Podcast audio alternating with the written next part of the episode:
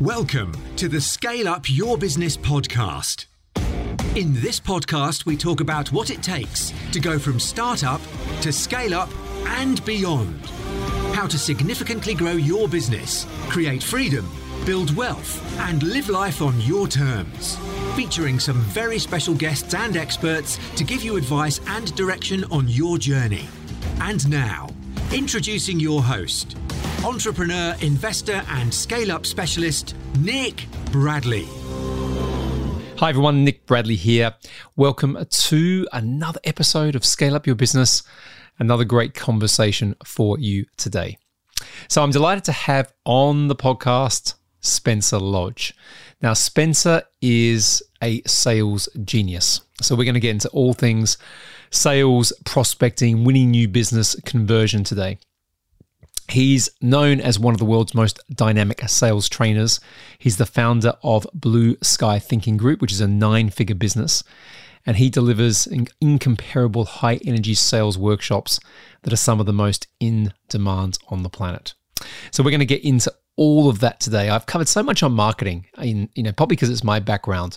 So I thought it's about time we bring in a sales expert with highly effective sales techniques to help you, your businesses, achieve significant growth.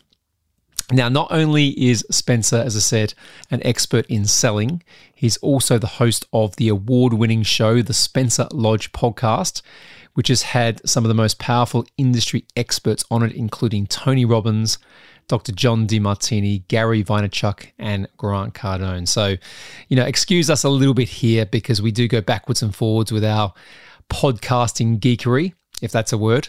I think it is. I've just made it up. But we do also get into a whole heap of other stuff around the importance of the commercial side of business, the importance of being detailed and forensic around, measurement and data, and the qualities that are really important if you are going to be well-classed in selling, which in many cases is one of the lifebloods of business. So that's the show today. Heaps in it, lots of fun. Spencer is a character and a half, so you're going to enjoy the conversation. He's based in Dubai, so he's got much nicer weather than we've got here in the UK as I record this, but it's a great fun chat nonetheless. So welcome to Scale Up Your Business, Spencer Lodge. Hi, everybody. Welcome to another episode of the Scale Up Your Business podcast. I am delighted to have with me today a guest who I've wanted to have on the show for some time, but our diaries have finally matched. We've managed to make it happen. Spencer Lodge, welcome to the show. Thank you very much. It's nice to be invited. There we go. Well, we sort of met on Clubhouse, which I've talked a little bit about on the podcast before. And just before we pressed record, we had a bit of a love-hate conversation about that. So we might touch on that a little bit. But I first heard of you actually from a friend of mine, Sebastian Bates, actually, who lives in Dubai where you're based. Yeah, I know. Yeah, we didn't talk much about that. But he said, do you know Spencer Lodge? And I said, no, the name rings a bell. And then when I did a bit of research, I probably knew you more for your amazing podcast, the Spencer Lodge podcast, and some of the guests you've had on. But then I did a little bit more digging, and you're an expert in sales, business development, prospecting. You have a nine-figure business which is focused on sales training and all that sort of stuff. I know you like to climb very big hills, mountains. Depends who I'm talking to. If it's my mum, it's the north face of the Eiger. If it's my mates, then it's something closer like Snowdon. Okay, right, and then Everest comes in at some point. But listen, you've got a whole heap of diverse different stuff that you're interested in. So I've been very much looking forward to the conversation. So let's kick off a little bit on kind of your background and your story, how you've ended up in Dubai and all that sort of stuff. It'd be great to kind of just get to know you a bit more. Working class kid, got no real qualifications at school, was one of the kids that stared out of the window. Parents got divorced when I was 7. Dad went bankrupt. Mum was bankrupt because of it as well. And they both had to rebuild. And I think that when Dad went bankrupt at 7, I don't really think I really registered, apart from the fact that the boats and the fancy cars disappeared and Mum and Dad weren't together. But as I started to get older and watched them struggle and then build and grow, I think that really rubbed off on me as a kid. I didn't do well at school. I don't know why. I was bullied quite heavily at school and stuff like that. So it just didn't resonate with me. And when I left school, I started to find that I could do things, and it wasn't anything fancy. It was like I could collect glasses in the pub. I could wash up, I could clean cars, mow lawns, all that kind of stuff. And someone was giving me a $5 to wash a car, and I'm like, oh yeah, I'll have some of that. And it meant something. And you know, my stepfather said to me, right, you're going to go and study construction engineering because you need to study something. And I did a YTS scheme when I was paid £27 a week to go to college one day a week. And I was working with site engineers and site contractors and stuff like that. And again, they just terrified me and run around with me, threatening to throw me in buckets of water and tie me up on scaffolding and stuff as a kid, as an apprenticeship, I suppose, into that kind of world. Oh, wow. And it just wasn't me. I didn't fit into it.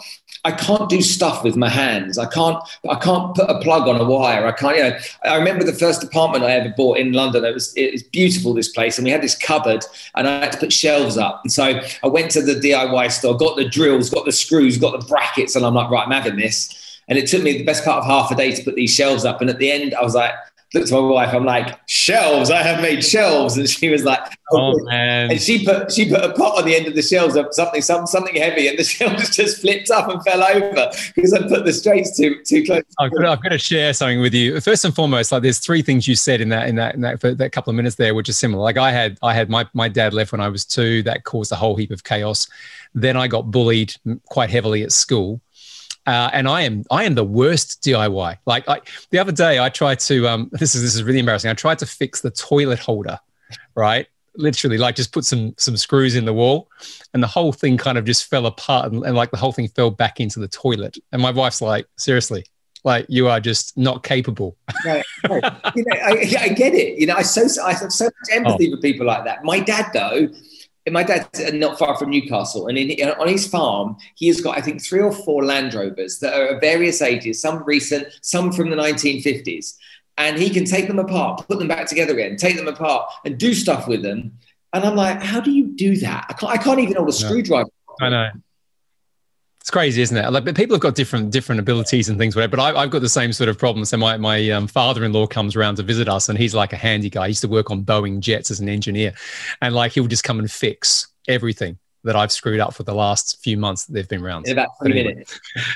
Exactly right. So, but that sort of, but you know, there's a couple of things in there. The entrepreneurial thing, you know, the idea that you started to get a spark around, you know, working in pubs, you can make some money by, you know, digging into things. Where did that then take you? So, because you studied, you said, but that wasn't. I was on the YTS scheme for, I don't know, 6 months. Didn't enjoy that, and so mum's like, well, you've got to get a job. And so then I went and became a ski instructor because that was something I was really passionate about. I worked on a dry ski slope in East London, and then went and skied overseas in the winter season. So I did that for a couple of years, loved that, learned how to be a ski tech. And so skiing was my kind of thing. And then one summer, mum said to me, look, you've got to get a proper job now. She ran a recruitment consultancy. And so she got me 3 job interviews. One was a trainee car salesman. The other one was a trainee estate agent. And the other one was a trainee photocopier salesman. And so the car salesman was a BMW showroom. So I'm like, I went to the interviews, I got the job at the BMW showroom. And I'm like, I get a 316i. How about that? Oh, wow. What a car. Like, this was huge. It was like a 3 Series BMW. And I was like, literally, I got this car and I just loved it. I got sacked after a month for having a bad attitude. And so, so that was devastating because, you know, when you get this car, when you're that age, I'm 18, 19, everyone in my world knew I had this car. And I only had it for a month. I had to go with a tell. Oh my God! Tell everyone. At least it was. So you've got all your friends with Citroen Saxos, like, you know, modded up like Max Power, right? And then you turn up in the thing that's gonna, you know, whoever the local hairdresser is gonna love you, Spencer. You're the cool dude on the street for a month, for 4 weeks. So why did you? So you got sacked for bad attitude. What specifically? It wasn't hard work, I take it. Was it just a different environment? You weren't used to it. You were coming into. What was it? I was just cocky, and I wasn't a suit. You know, I'd never worn a suit before. I had to wear a suit, and I was a little bit cocky, cheeky, and I don't think I, you know, understood the world I was in and the environment I was in. So then I took the next job, which was trainee photocopier salesman, and that's where I learned how to sell. That's literally where I was taught everything. Really, really, you know, when you're that young as well, it will resonate with you a lot, and you'll soak it in because you're a sponge. But my job for 18 months was to go and knock on 100 doors every morning, and so that was EC3 was my patch. So I'd go to 100 different companies, get a compliment slip, name of the office manager, and then what office equipment they had. Once I got 100 compliment slips, I used to stop, get a petrol station sandwich, go back to the office, and then I used to have to stand at my desk and make 100 cold calls. And when I first learned to do that, though, this is the most important lesson that I had in there, was learning the importance of understanding the impact of rejection. And so my boss said to me when I first did my day on the calls, make 100 cold calls, but I want you to go and find me 99 no's. They didn't say, find me a yes as well. He just said, I want you to find me 99 no's. So I called people up. I was calling these people. I was getting F off and B off or whatever it may be, that people slamming their phone down on me. And it was like, okay, no, have a good day then. So, because I was looking for no's. And so as I was looking for more and more no's, I was essentially getting the no's so that I could be approved by my boss. And so I got to the end of the day, I said, there's the 99 no's, gave me a high five, and said, great job, boy, I'll see you tomorrow. Next day, he said the same. So I made 100 cold calls, got 99 no's. And he gave me a high five and a hug. He said, that's fantastic, brilliant. He said, I want you to understand. He said, you're never going to get a yes unless you've earned it. And the way you earn a yes at your stage in your career is by finding 99 no's. And I was like, oh, so I need the no's to get the yes. He's like, exactly. So go find no's. And then from that moment onwards, they taught me then how to turn a phone call into an appointment and a booking and a potential prospect and stuff. But it had made me very quickly understand that I needed to get no's. No's were important to gain. Whereas a lot of people in sales or in any type of business are so intimidated and so affected by rejection that it can almost paralyze them. And, you know, they can't pick the phone up, or they can't send an email, or they can't send a message because they fear what the outcome might be. Whereas for me, it's like, no, I need people to say no. So if people say no, that I'm doing well. How did you feel about that? Because I totally get what you're saying here. Like the people who I've worked with who are exceptional at, let's call it sales, and we can define, you know, what that is in a minute. But, you know, they tend to sort of have pretty, you know, thick skin, right? Did you find that when you were getting the no's and the F-offs and all the stuff that was coming on, did you find that difficult? Was the first part of that, oh my God, or it's just, you know, your psychology was already, that's what I was looking for, I was prepared for it, or you were trained on it? How did that all work? The boss said to me, I want you to go and find no's. You must find no's. And it's my first few days in the job. I don't know any different. I don't know sales. I don't understand it. But he's telling me, go find no's. And because he's telling me to go and find those no's, I'm passionate to find them for him. You know, I want to please him. So I'm searching for the no's. I wasn't the brightest kid in the room. You know, I wasn't hyper intelligent. I just did as I was told. And I got gratitude and appreciation at the end of the day for getting them. And that's a really important lesson, because someone saying to me, find the no's, they didn't get to the end of the day and then say to me, oh, well, you did shit there, didn't you? He actually said, well done, great job. And I'm like, yes, drove home happy as Larry. There's something about you in this though, Spencer, because like, you know, like there would have been people around you, you know, your colleague, let's say, who would have been told exactly the same thing by this guy, you know, coaching you, and then they wouldn't have been able to put up with the rejection. Yes. Okay. 16. How did that's the bit I'm trying to get to, is like, why did you find that, I'm not gonna say easier, but you had the grit to, you know, to go through that, because maybe the gratitude you got from your boss at that time was more important, something like that. Maybe it's gratitude. Maybe it has something to do with being bullied, because yeah. I had a massive drive to prove the bullies wrong. So, you know, Tony Robbins says the greatest revenge is massive success. And so for me, there was an inner drive in me that I couldn't utilize while I was a kid at school. That was, I will show you. How dare you, you know? And it's almost like when you hear a story about people say, you know what, you know, that bloke that fronted me out, you know what, I should have tearing his face off. I should have beat him up. And people talk about it after the event. Well, when I was at school and I was getting bullied, I didn't have the guts, or maybe the will or the desire, or I was too scared to give that guy a right hander or kick him in the nuts and run or whatever it might be. And so I really wanted to prove to these three individuals that I went to school with that were horrible to me, okay, that I was going to be better than them. And so I wasn't going to get fazed by much. And maybe that played a part in it as well. Yeah, no, I can get that. Now, that's certainly, I mean, I had a massive chip on my shoulder, and I say it like that again in a positive way, because I needed to, when I started to change things in my life after being bullied as a youngster, it was really about proving that I could make something of myself when everyone else thought I couldn't. You know, and that drove me to do a lot of things that I think, you know, I look at my kids now, I've got a 9 and a 6-year-old, and their life is not quite as difficult. Right. And that bothers me, because the stuff that I went through as a kid, I think, you know, honed me into being tougher and stronger. And it served me massively as my career. You know what? It's really interesting you say that, because I had a real dilemma with this. My kids both went to very expensive schools and stuff, but my youngest got bullied badly. My eldest, if you came close to her, she'd have you around the blooming neck and up against the wall. But my youngest was timid. And while she was being bullied and we were talking to the teachers, there was a big part of me that was like, I think that's going to make her stronger. So I didn't want it to be give her protection or do something about it. It was almost like, I actually think she needs to be bullied. If she's going to accept bullying, then she can use that later in life, only from my own experience. And I know there'll be lots of people listening going, how could you be like that to your child? But there's something in it for me that with her, it's like, you know what? You know, I think there's some mileage in it. Yeah, I do too. And the way I sort of term it is creating adversity, right?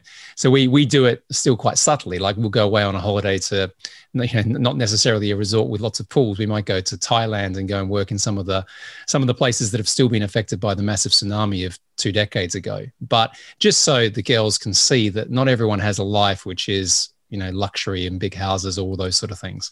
But yeah, no, I fully agree with that.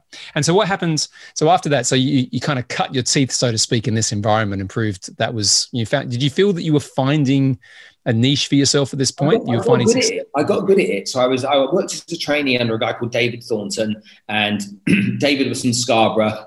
And he wasn't much of a talker, but he understood time management. And he started to bring in a packed lunch to work. And the packed lunch he was bringing to work, he brought in because he worked out it was costing him time to go and buy a sandwich.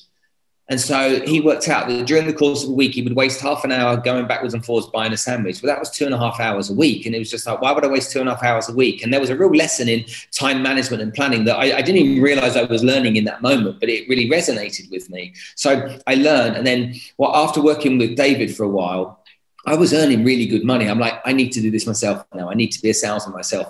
And David's like, no, whatever you do, no, we'll stay together. We'll work together because it's a good setup. But eventually I pulled away and then I did it myself. Now, this is 1990. And I'm earning good money. I'm earning like 50 grand a year. Okay. All my mates are earning 15 grand a year. So I think I'm amazing. Yeah. But I'm spending more than 50 grand a year, you know? I was spending way more than 50 grand a year. And it's like, this was back in the days of checkbooks and credit cards, that, you know, check guarantee cards that went with your check. So it was a weird old experience. And then I went for a job to a job recruitment company. What was it called? PMA Recruitment in Tottenham Court Road. I met a guy called Doug Brain and John Celeste. I'm like, you're a sales company. I want to sell more stuff. I want to make more money. What can I do? And they're like, franking machines. And I'm like, whoa, I didn't even know what one was. And I'm like, yeah, that's the thing. And they're like, there's 2 franking machines companies. And Pitney Bowes was one of them. We'll get you an interview. So I went for an interview and I was confident and successful and, you know, looked the part. And I've been selling color photocopiers for Canon and all that kind of stuff. I can do blooming franking machines. And they didn't give me the job. And I was like, how dare they? I'm a good catch. And so then I went for a job interview at a financial services company. Well, hold on, let's go back. Why didn't they give you the job?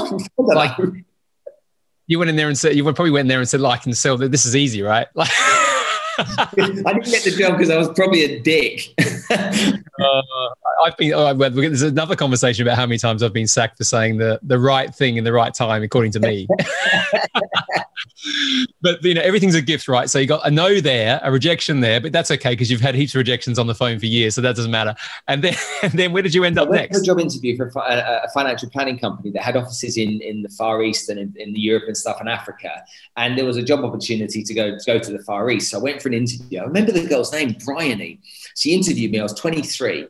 And I got back, and the next day I got a phone call. Bryony said, you know what, Spencer, you're a fantastic candidate, but we want people over the age of 25, and you're just too young. And so the answer is going to be no this time. So I went to my mum. I'm like, Mum, they just said no. She's like, what are you going to do? I'm like, I'm going to find out what the boss's name is. And so I drove back up there to a place called Dalling Hoo, which is near Ipswich. Big bloody mansion house this guy had. And his name was Kevin Mudd. And I waited for him to come. I waited in his office in reception for 3.5 hours, and eventually he came. He said, what are you doing? And I'm like, your recruiter won't give me a job, and I want a job, and I think I should get a job. And I thought I'd come straight to the horse's mouth. And so he sat talking to me, and a bizarre twist of fate happened in that conversation. My grandfather had just had a stroke. His father had just had a stroke. and they were both in the same hospital.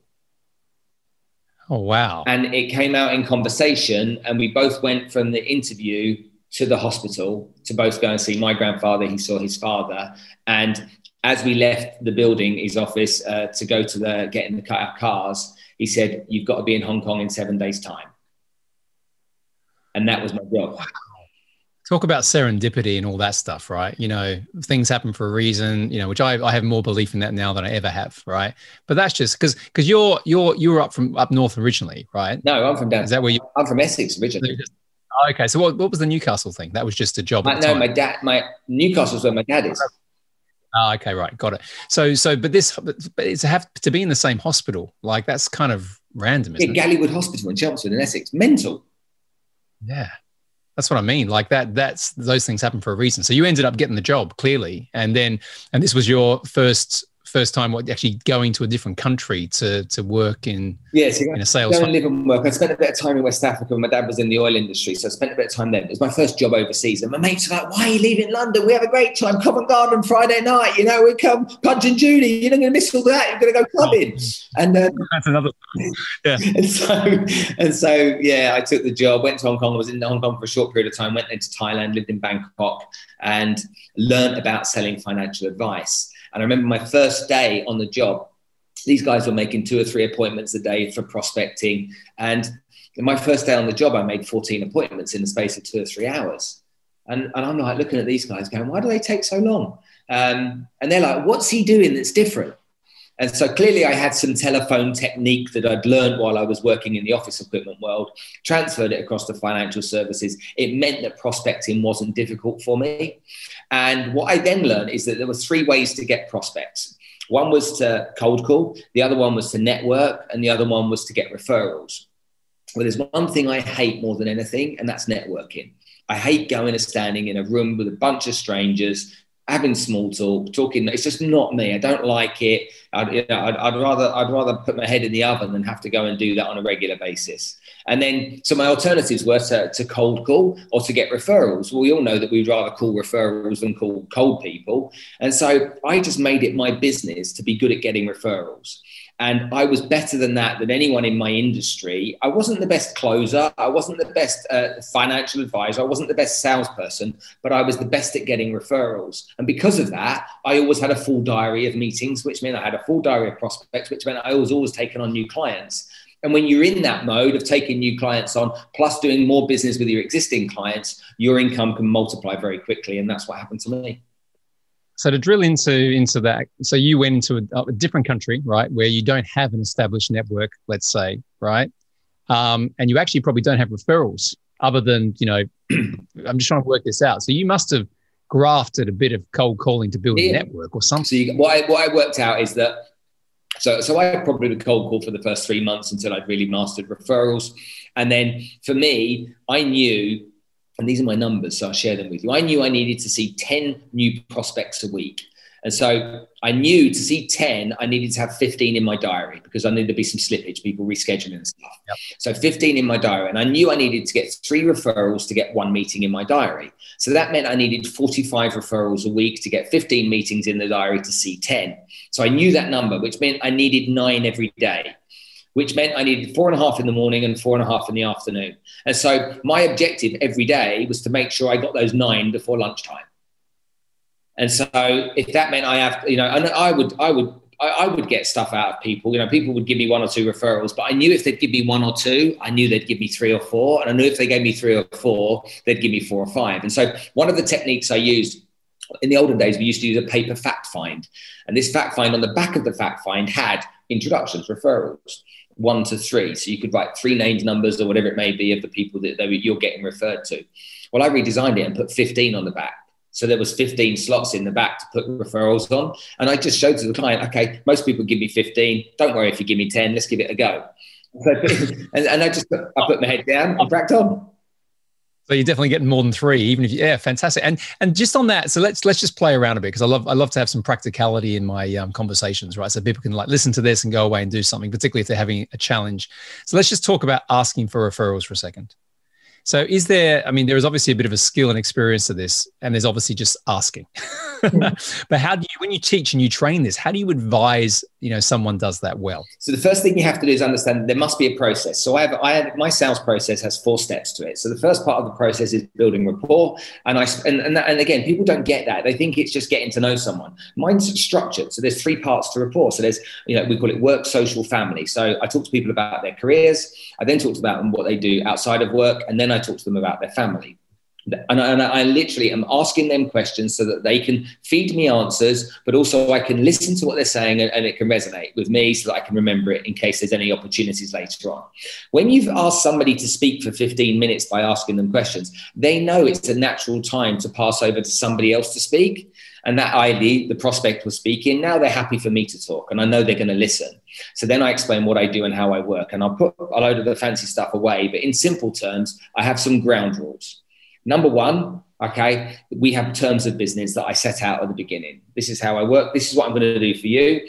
Okay, this is what I'm going to do for me. Okay, and this is how the meeting's going to progress. If it progresses that way, we go and do business. If it doesn't, then we don't. So I'm very clear at the beginning of what's involved. And then I also bring up referrals right at the beginning. And I just say to people, have you ever had to make a cold call in your life? And some people will say yes. If they say no, like if they say yes, I'm like, did you enjoy it? And they're like, no. Yeah. And the ones that haven't made a cold call, did you ever receive a cold call? Yes. Did you enjoy it? No. It's shit, isn't it? Yeah. I don't want to do that either. Okay. So the way that I work with my clients is rather than to cold call, I get my clients to introduce me to other people that I can bring the same value to as I'm going to bring to you today. Now, I don't want any referrals from you right now, but if I bring value to you today, at the end of the meeting, I'm going to ask you to introduce me to 3 or 4 people that you know that I don't, that I can offer the same value to. Does that seem a fair request?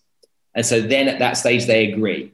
So now I've got a clear understanding with them that if I'm going to bring them value, they're going to give me referrals. I then go into the fact-finding process, which is stage 3, where I learn about their situation and find out what their problems are. Once I've got a problem that they need a solution to, then great, there's a sales opportunity. There's no point selling to somebody that doesn't have a problem that you an imaginary thing you want to solve just because. They need to tell you the problem, and then you create the solution for them.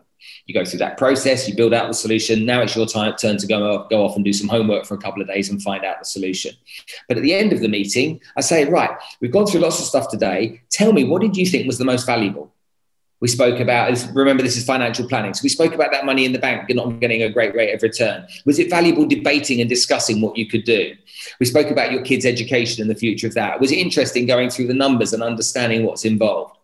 We spoke about your retirement planning provision and so on, yeah? And so, and was that valuable? Yes. Was that valuable? Yes. Okay, great. So we've got 3 areas there that were really valuable to you. At the beginning of the meeting, we spoke about referrals, and I said, if I bring value to you, that you'll introduce me to some other people. So these are the 3 areas I've brought value. Let me just get my pen, get your phone. Let's have a look right now who I can talk to, that I can bring the same value to in the future. So that can happen, just to go into structure, I love process as much as anything, right? So This sort of, let's call it structured conversation, could be the first conversation. It's the first meeting, yeah. So you're asking referrals right from the outset. You're setting the intention from the outset. Absolutely. Because a lot of people kind of ask for referrals at the end of an engagement, and it kind of feels like a desperate ask. But you're setting it out before you've even really done work with someone. Well, you've got you're adding value in the meeting, but yeah, you set it up at the beginning and then you go for them at the end, and they know. Now you might get some resistance. You might get people saying stuff, and then I'm like, "Have you ever heard of the 80-20 principle, Mr. Prospect?" In my industry, most people offering financial advice spend 80% of their time looking for new clients and 20% of their time looking after clients.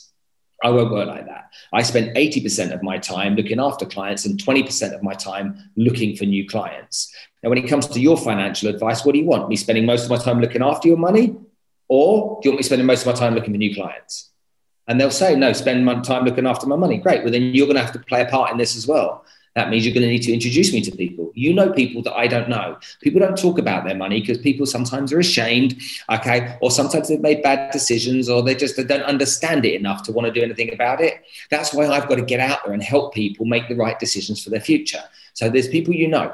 Get your phone out. Let's go through them. And I like to go to people's offices as well, because in their office, I can walk around the office and I can scout people out as well.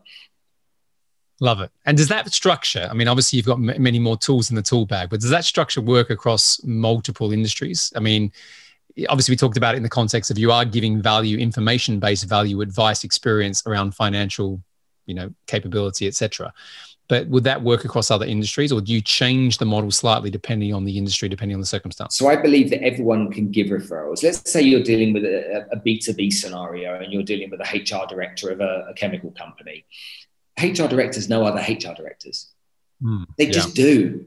Because they're kind of, they're connected to them on LinkedIn, or they've worked in other companies in the past. They know, people that work in design engineering, they know other people in their same field. They just do. And so you've got to be prepared to ask for them. And sometimes it is, look, I want to grow my business. People that I don't know, and I could do with some help. Would you mind helping me? And people very invariably, if you offer them some form of honesty and transparency in what you're trying to do, rather than a cloak and dagger approach to getting them, then people generally are kind if you give them the chance to be. Yeah, it's funny. I was reading, I had Jay Abraham on my podcast a few weeks back now, and he's got like a 93 referral process system. It's like, his big thing is granularity, right? But I was looking through it the other day. I was talking about it with someone else, and it was really good but most of it came back to the fact that some of the things are just super simple, but people just don't ask. That's the number one. They just don't ask. And people, I think about when people ask me, right, particularly if I've, I know them, there's rapport, there's trust, and I have got great service, I don't have a problem referring. But it's interesting how some people have an issue with the ask when actually the response is probably going to be favorable in most occasions. It's the fear of rejection, isn't it? It's the same old thing. What if they say no? Well, you remember, in a selling situation, what's more important to me? I can sell something to a prospect, okay? Or I can get 5 referrals, which gives me 5 more opportunities. So what's more important? And a lot of salespeople, the deal is the most important thing. Well, to me, it's not. If I get the deal and I get no referrals, then that's the end of the line. So for me, the referrals are the number one thing for me to get. So if I don't get the deal, but I get referrals, I've won. Yeah, so I love that thinking too. I mean, one of the things I was taught when I was kind of running sales and marketing teams, my background was predominantly marketing, but one of the things we used to say around the sales side or the commercial aspect of that was the activity levels matter. So, if you've only got 2 or 3, let's say, prospects, and you've got a target to achieve for your company or whatever else, you're going to show up in a pretty, I'm going to say, desperate state to close those 3. But if your pipeline's 20 and the pipeline's constantly building, the activity levels are there, I tend to find that the sales would just drop. I mean, it's not as simple as that, but you've worked the sort of opportunities, so therefore your ability to get desperate on the close is not as full on. I call it the rule of 21. Always have 21 prospects, because you'll have 7 say yes, 7 say no, and 7 say maybe, and that's fine. You're still going to get 7 deals that month. Always have 21. Is that what you teach? I mean, when you go into going into sort of sales organizations and stuff, obviously there's heaps of stuff that you go into. We're not going to have time to cover everything today. But when it comes to that type of rhythm or structure, give us the high level of kind of what a world-class sales function, what are some of the principles that they have in place that you recommend when you go into these companies? Look, I think that the problem most companies actually have is that they believe that their salespeople need to be better. The actual problem isn't the salespeople. 99% of the time with companies that I work with, the problem is the business owner. They're the issue. They're the people that may have had success themselves in the past and just want these people to perform in the same way. Then it's the second tier of leadership under the people that own the business. That's that management tier. The managers don't get trained in sales. What happens is you're a good salesman, you do well, you get a high five, you get an award, a trophy, a certificate, or whatever it is. Promotion, because I want some more significance because I've worked my nuts off. Right, you can be a manager. And that's how they get promoted into management. Nobody's teaching them the job. And then what happens is they don't know how to lead people. And so for me, it's teaching the managers how to do the right thing and teaching the managers how to teach their staff, how to understand, Jack Welch has got a great approach with a 20-60-20 principle. You got your top 20%. They're motivated like crazy. They don't need motivation. They just need love and recognition. So to remember that. You got your bottom 20%, get rid of them because they're in the wrong job.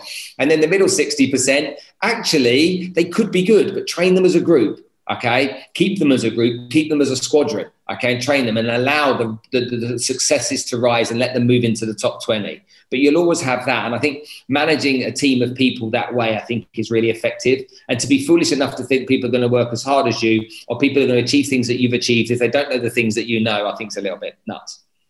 Yeah, no, I often say the bottleneck is, you know, when I'm working with businesses on scale up, the bottleneck is usually the founder. You know, sometimes it's the whole leadership team, depending on what the values and culture is like, but quite often it's expectations that are not communicated or set through the business, particularly as the business gets bigger. Yeah. But I want to touch on one other thing you said there, which is partly about the mindset, if you like, or the attitude of the leader. But what about the balance between the structure, the sales process structure, versus, you know, the capability of the salespeople? If you had to have a world-class team of Michael Jordans versus, you know, a great process, a great playbook, which is the one that's most effective, or is it a balance between the two? You will never in any business have that. It would be, you know, if you actually look at it, I'd rather have 500 plodders than 10 superstars. Or I'd rather have 10 superstars than 500 plodders. Different business owners look at it in different ways. I think that every company needs a system. They need a system and a process that everybody can learn. A tried and tested methodology. Now, when people get really good at it and they want to add their flavor, a sprinkle here, a sprinkle there to make it better because they think they're better, great. But there needs to be a system and a process that everyone can learn from the beginning all the way through. Because when you have effective processes in place and everyone understands them, there's no ambiguity. When you've got everybody doing what they want to do because they all think they're different, or their prospects are different, or their clients are different, or their industry is different, or whatever it may be, all you end up getting is a very disorganized bunch of people that you can't really understand and motivate as well. And when you go into an organization and you start to look at, let's say the theory or the thesis is that they're not performing as well as they possibly could be, is that the first thing you look for? Or did you look for that structure, that process? Yeah, I want to know what the sales process is. I want to know, what, you know, because everyone blames everyone when it doesn't work. The salespeople are blaming the boss for the lead gen, the training, the boss is blaming them for being lazy. There's just all chaos going on because no one's taking responsibility. So I want to know what the process is. I want to know that the steps are in place. You know, I want to understand if everyone's been taught how to make a phone call. I want to understand if everyone's been taught how to use the CRM and it's being used efficiently. Most sales companies are rubbish with CRMs. They've got fancy CRMs. Companies spend a lot of money on them, but they're absolutely rubbish because half the sales force are like, well, I haven't got the time to fill it in. I'm too busy and all that kind of stuff. We all know the data. The data is the truth. The opinion's rubbish. The data is the truth. And if you haven't got good data, then you know nothing. And so for me, getting that right and understanding, real deep understanding is how are we interpreting the data that we're getting, and is the data the correct data? Is critical to knowing what's going on. Yeah, that's how I run a lot of the businesses that I have that I run from afar. I have to look at metrics on a basis, you know, and have key drivers of that. I can't do it any other way. You know, if you're an owner investor. They will look at other people. So they'll look at, I don't know, let's say there's a company that's an agency running PPC campaigns or whatever it may be for them. They'll measure the data coming to them. Oh, you're not generating enough leads for us, you know, let's have a look at this data. But they don't want to be measured on their own data. It's really funny. Yeah, it's too exposing. That's why. It's like, it's a little bit like, you know, we should all budget, right? And you know, use spendy and all that sort of thing, or some, you know, but people don't, right? They want to know the truth. Last question on this part. As I said before, my background's marketing. Marketing's evolved massively over the last 2 decades. So beforehand, my background was brand, and now everything's kind of digital, and you've got social and content, all these different things. How do you think sales has evolved in the same way, or has it? Because there's different tools and techniques with marketing, and obviously sales has had to work, you know, in conjunction with that. But how has sales changed over the last decade, in your opinion? Okay, so there's kind of like the old school and the new school, and what I like about the new school is that there's lots of technology to help, and it just comes back to the CRM thing. If you don't use the technology, then you might as well stay using a pen and paper and, you know, a card box with January to December in one and A to Z in the other. You know, the fact is, people are still people. And people, look, go to the department. DFS has always got a sale on and has had the same sale on for the last 10 years, you know. People are still falling for it. Okay, people love a half-price sale. They love the January sales. They love the Boxing Day sales. They love the Black Monday sales. Why? You know, if you go to a car dealership but the car salesman said, you know what, I'll get you a good deal today. We've got a special offer going on. People get sucked in. So we've got to remember that people are people. I think what's changed is the way that people consume information to create trust for somebody. So nowadays, if, you know, I'm on LinkedIn, for example, an awful lot. And so if I message somebody I don't know and they go and check my LinkedIn profile, they can see a lot of content. So they often feel like they know me already, even though they may not. And so that familiarity, that opportunity to create that familiarity is enabling us to create trust with people that maybe we've not had touch points on before. But I really do believe if you're selling one-to-one and you're sat with one person, the person that has the most conviction is the person that's going to persuade the other. You know, if I could say to you, it rained yesterday, and you say to me, no, it didn't. I bet you 500 quid it rained yesterday, mate. All of a sudden you're like, oh, did it? Now, if you come back to me and say, well, I bet you £10,000 it didn't rain yesterday, Spence, then I'm like, oh, maybe I'm wrong. So the person that has the most conviction generally is the person that will convince or persuade the other. But the easiest way to understand sales is go find people's problems, bring solutions to their problems, and you don't even have to use the word sales as part of your thought process. All you have to do is solve people's problems. And that has been the same since the beginning of time. And whether those problems are now online, whether those problems are offline, doesn't matter. The fact is people have problems, okay? I don't know how to use a piece of technology. If somebody said to me, okay, do you struggle with that? Yeah. Okay. Would you like me to help you? Yeah. Okay. It's very easy for a sale or a contract to be put together around that kind of stuff. So, I work with financial advisors nowadays, and I train them in the UK, and they talk about life insurance. It's a really easy thing to talk about. Okay. They say they sell a mortgage. Now, when someone has a mortgage and they're married, they need life insurance in case they die. All right, they need it because if they die, their wife's going to have to pay the mortgage. But you get life insurance, there's no mortgage to pay. Everyone's happy. Okay. But they don't ask the question. And oh, you know, maybe we should talk about life insurance. And the customer says, no, I don't want that, thanks. Well, I'm really sorry. Let's just imagine you're dead right now and your wife has to pay the mortgage and she has no income because she's looking after your kids. Are you happy for her to have to go and find another man to support them all?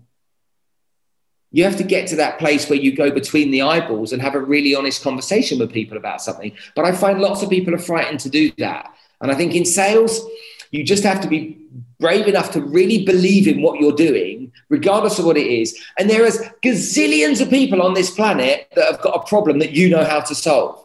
If you don't know how to find those people, then make it your mission to find them and own finding the people that have the problem. Because when you do, it's candy from a baby and your business will blow up. Yeah, I love that. I love the fact that it's actually not, because I thoroughly believe that, and I found that to be true, certainly in the way that marketing's evolved. Because in my set of businesses, particularly now I've got a media platform like this and everything else like that, the rapport build, the know, like, and trust, and we'll talk about your podcast in a sec. People just come, right? Because they've already listened to you for how many hours, right? They know what you're about. And then it's not really, I have to there's no convincing. It's like, this is what I do. If you've got that problem, I've talked about enough, then, I can help you solve it. And so the conversation just becomes about the practicalities of that, as opposed to any convincing or traditional influencing, right? It's still influencing, but not the way it was done. It's everything's done, through that communication. Yeah. So very good. Well, let's talk about your podcast. Because it's big, and you've had Tony Robbins, who's one of my heroes, on there. Dr. John Demartini, I'm going to his breakthrough experience in a few weeks' time, so looking forward to that. Gary V, Grant Cardone, all these cool guys. How did you start that? Where did that come from? I'll give it all to Raj Kotecha, who's got... Raj Kotecha has a podcast called Other People's Podcasts, where him and Fat Man Scoop look at other people's podcasts together and critique them. Is that right? Yeah. Oh, God. And, they find you. Did you do one? And they found that. Who's this Spencer Lodge dude? Well, the funny thing, Raj Kotecha's cousin is Jay Shetty. And so Raj was doing some digital stuff for me. And he's like, you need a podcast. And I was like, yeah, all right. And so 6 months later, he kept banging on about it. And I'm like, oh, all right, I'll do it. And so we started off the podcast and we did a couple of episodes, and I started to interview people, and I enjoyed the face-to-face process of interviewing people. And then who was the person that I got? I think, who was it? Because Tony wasn't the first big person I got. Maybe it was Grant. I don't know. But I reached out. But how did you do a number of episodes before you started to get some of the higher profile guests? Yeah, I got some higher profile people here. I had a great guy here. He's a really successful guy here who taught me. He went across to America, walked away from his family money, went across to America to study, and he had to make some money. There's an Arab guy, yeah? And so he said, I got a job selling rape alarms. And I'm like, what's a rape alarm? He goes, it's the thing you put around your wrist and you pull it. If someone's going to rape you, you pull it and it's got a high screeching noise. He said, and I used to walk around Walmart car parks waiting for women to come out of Walmart with their trolleys to try and sell them a rape alarm. It's like an Arab in upstate New York walking around Walmart. It was enough to make him scream anyway. It wouldn't work after 9/11 very well. It wouldn't have worked very well before that. But pulling this thing and a whistle going off. Oh my God. You'd end up with very overzealous police people. Yeah, absolutely. So I got a couple of people on and I started to interview people here, and there was a few influencers here, and I landed a couple of big names just by being persuasive. And then, I think we got Grant to come on the show, and luckily with that, I was able to forge quite a nice relationship with him. And then the Tony Robbins thing came about. He was probably episode number 25 or something, I can't remember, but the episode came about because we knew he was coming to town. And Najahi, who is the event organizer that sponsored my podcast on the proviso that they get me guests from their stable of people they bring over. And so they promised me Tony, and then they said, look, Tony won't do the interview. We're really sorry, he's just not prepared to do interviews. He's staying with Sheikh Mohammed, so it's a no-no. I was like... Hmm. So I found his manager's details, phoned her. She basically told me to bugger off. I was like, well, that doesn't work. And then I thought I'd try a different approach. And so I sent some flowers to his publicist in New York, and she didn't respond. And then I sent her some cupcakes, and she said, you shouldn't have sent me flowers. I don't like flowers, but I love cupcakes. What do you need? And I said, I just wanted to come on the podcast. I'll do anything. I'll go anywhere. I'll be anywhere. Please let him come on the podcast. And she said to me, right, make a video and I will give it to the stewardess on his private jet, and she'll play it for him. And if he likes it, then you've got a chance. I can't control anything apart from that. Anyway, so we made a video, jumped up and down, screamed, it's not about resources, it's about resourcefulness, Tony. You taught me that. Okay, I'm not letting you come to Dubai unless you let me interview you. And he watched the video and he goes, who is this nutcase? And this mental guy. And then and he came on, and he was way better than you'd imagine. He was lovely. He stayed around for a couple of hours after we filmed in the studio for the guests that were there to sit and talk to them and do little videos and chats. And he was just magical. And then from then, I had the leverage of Tony to be able to ask anybody I wanted to come on the show. And we got through some people.